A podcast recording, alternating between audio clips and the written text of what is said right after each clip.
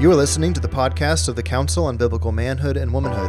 CBMW exists to promote the Bible's teaching on men, women, and marriage. Learn more at cbmw.org. The Nashville Statement is a confessional document released by CBMW in 2017. Since its release, the Nashville Statement has been signed by over 25,000 evangelical pastors, scholars, and leaders, as well as adopted and affirmed by evangelical churches and institutions across the world.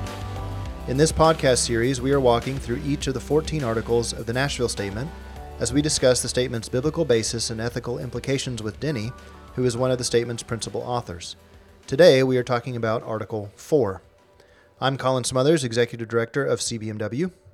My name is Denny Burk. I'm the president of CBMW. Like I said, today we're going to be talking about Article 4, and let me just read it to get us kicked off here. It says, We affirm that divinely ordained differences between male and female reflect God's original design and are meant for human good and f- human flourishing. Yeah, Article 4 is uh, pointing us back again to what the situation was before the fall. So it's talking about divinely ordained differences between male and female, reflecting God's original creation design.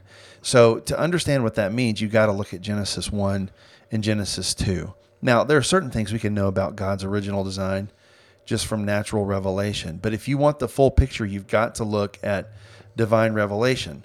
And it says in uh, Genesis, in chapter 1, verse 26 Then God said, Let us make man in our image, according to our likeness, and let them rule over the fish of the sea, and over the birds of the sky, and over the cattle, and over all the earth, and over every creeping thing that creeps on the earth. And God created man in his own image. In the image of God, he created him, male and female, he created them. Now, in verse 27, it's giving you both what the man and woman have in common and also also what they are how they are different. It says God created man in his own kind, and it's using the Hebrew term there, Adam, and it's related to the term uh, Adamah, because Adam later we find out in chapter two is taken from the ground. Um, but it's it's using the word Adam, and it's the it's kind of like our word mankind in this context. Okay, it, but it's also used for Adam's name later. Um, but here it's talking about mankind. So God created mankind essentially in His own image. So that's a statement about humanity, all of humanity being created in the image of God. Now that simply means that humanity, apart standing apart from every other part of creation are going to reflect God in ways that none of the others do. I think there's personal characteristics to that. There's functional characteristics to that. We've talked about that in previous episodes. Um, but both of them equally share the image of God. And, and so that's what they have in common. In the image of God, He created him, male and female, He created them. Okay, so that's what they have different.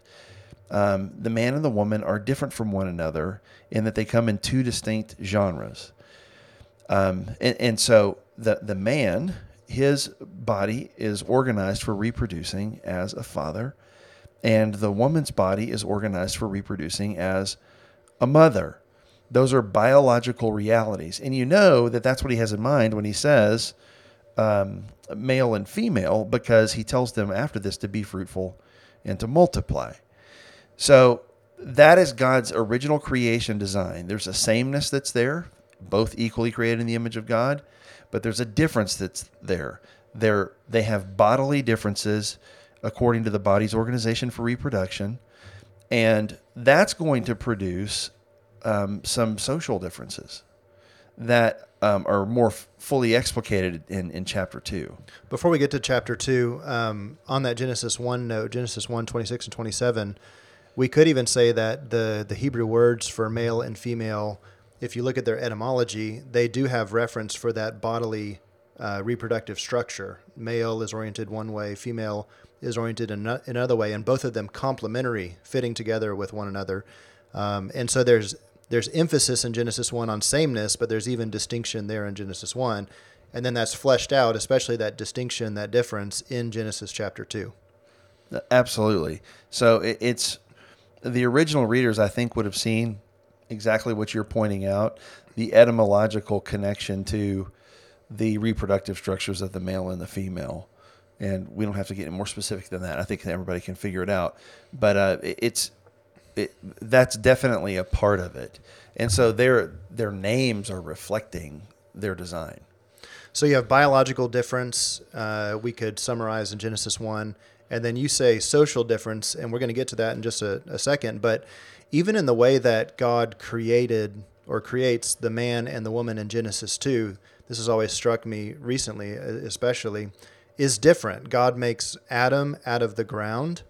Uh, almost pointing to this vocational orientation toward the ground, and then he takes the uh, the rib out of the out of the side of Adam, and then forms the woman out, builds the woman. We could even say, uh, looking again at the Hebrew word there, from that rib from the side of of Adam. So even where they come from is different. There's a difference built into the way that God makes them, and that difference corresponding and complementary. Exactly. And and here's here's the thing. Even um, you know, people have asked before, can can egalitarians sign the Nashville Statement? We talked about this previously. I think they can because we don't fle- flesh out the nature of the divinely ordained differences. Um, however, as a complementarian, I would argue um, that those divinely ordained differences go beyond just the bodily differences. Um, and that's where, you know, egalitarians and complementarians, you know, depart from one another. Um, egalitarians would say, well, they're created equally in the image of God. They do have bodily differences that are complementary, right? They can they form a re, uh, reproductive whole together. But then at that point, that's where the differences sort of end, because for egalitarians, the the social implications of that are almost null in terms of uh, what the male and the female, how, what the economy of their relationship is in the church and the home, and even in the wider world. And that's where I think uh, Genesis 2 actually indicates something different than where egalitarians stand on this. So I'm, I'm just setting this up saying, I, yes, I do think that if you just look at Nashville, um, there's nothing there that an egalitarian couldn't sign um, or, or, you know, endorse. Um, but I do, as a complementarian, I would say that as you fill out what these things look like in practice, there's more to it. There is a social, you know, consequence of the fact that a woman's body is organized for reproducing as a female, and a man's body is organized for reproducing as as a male. Yeah, to that point, I think an interesting thought experiment uh, that I've used before is think about how Genesis two could have unfolded. It could have unfolded. God could have made Adam and Eve at the exact same time in the exact same way, but that's not what he did. And I think the questions that we see the biblical authors asking of Genesis 1 and 2 is why did God make the way that he did? And so when we see them appealing to Genesis 1 and 2, part of that appeal is God didn't do it this way, but God did it this way. And so we should see that there's meaning and implications there. Yeah, absolutely. I agree with that. So that is uh, the affirmation. It says that the, these differences, the creation design, are meant for human good and human flourishing. We could say, quite literally, human flourishing only comes by these divinely ordained differences, male and female, in reproductive union in the covenant of marriage. Yeah, and this is an important point to make because it's it's so contested today. So if you believe that these divinely ordained differences between male and female are for your good and flourishing, um, that would preclude any attempt to destroy or efface those differences. So when you look at the transgender phenomenon and the way that our culture today is trying to address people with gender dysphoria, um, maybe I should say something about definition here. Transgender is a catch all term for the many ways that somebody might feel themselves to be different than what their body's organization for reproduction would indicate. Okay, so they feel out of sync with their their body.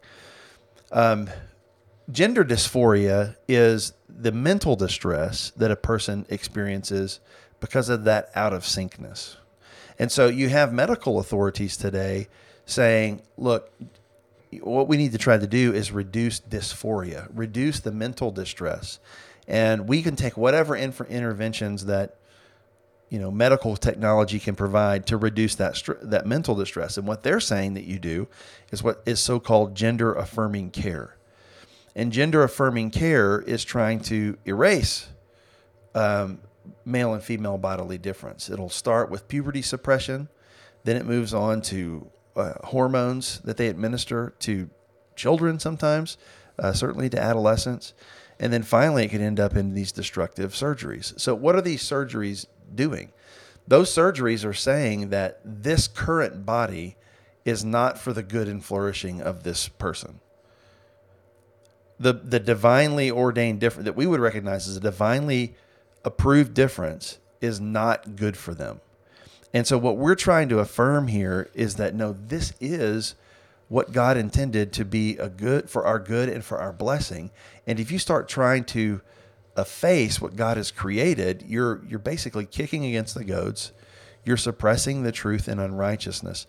So the interventions that are mainstream now from medical authorities are morally implicated. They're not just scientific, um, you, you know, the results of scientific investigation. In fact, they don't have the science behind them. Um, and it, it really, and you're hearing this more and more from detransitioners who are coming out and talking about how these medical interventions have just hurt them and how they can't put everything back together that's been lost to them. Some of them lose their fertility. Um, some of them lose healthy body parts, healthy organs. And so it's we want we have a good message to share to folks, and that's that God's design is actually for our good. And if our mind doesn't match that, it's not the body that needs to change, it's the mind that needs to change. Well, and that gets to the denial. It says in Article 4, denial, we deny that such differences are a result of the fall or are a tragedy to be overcome. It seems like that's the approach of these transgender surgeries. They look at healthy body parts, healthy biology, and they see a tragedy because uh, there's some sort of mismatch between what's going on in the head. Oh, exactly. And so a lot of times people's frankly, if we, if you you know that we live in a fallen world, the fallen world affects everything. It affects our bodies, it affects our minds. But that means that you have to be ready for the reality that sometimes your mind can lie to you. Sometimes what you think about yourself may not correspond to reality. And when you have a healthy body that is clearly manifesting God's design, but you have a, a mind that that feels uncomfortable with that design. The problem is not the body. The problem is the mind. It's the mind that needs to change. But we've got that result. Uh, we've got that reversed today, to to where we're saying no. It's the body that has to change to conform to the mind. That, and that's not just for with with the transgender phenomenon. Uh, you to a certain extent, this applies to sexuality, right? So what a person's patterns of desires are can be deceiving now, what people are told today is that your patterns of desires, whatever they are, that's what's natural. Even if it goes against your body's orientation. Everybody's body has an orientation. A male body is oriented towards a female body. A female's body is oriented toward a male body. But the common thought today is is that no, your orientation is not determined by your what God has revealed through your body. It's revealed through what you feel like whatever your sexual feelings are. And if those are aberrant sexual feelings, according to God's revelation, that doesn't matter. Uh, that's natural to you and it should be affirmed and you should uh, pursue it. And what we're saying here is that no, these divinely ordained, uh, these differences are not a result of the fall or a tragedy be, to be overcome. You don't want to overcome what God has clearly revealed in His will in the um, in our bodies. Yeah, and I think in that way we can see how what came before our period of time and the LGBT revolution, the sexual revolution, um, it was sort of the way was paved with this sort of functional social interchangeability. That's really what was happening. There was a downplaying of the differences between men and women, that there really are genuine differences. And it sort of paved the way for that, that functional inter- interchangeability to a sexual interchangeability. But what we're saying here in this article is just that no, the male female complementary uh, design, that's God's original design, and we all should embrace it for human flourishing. Amen. Resources like the CBMW podcast are made possible by generous donations from listeners like you. please consider giving at cbmw.org forward slash give. Thanks for listening.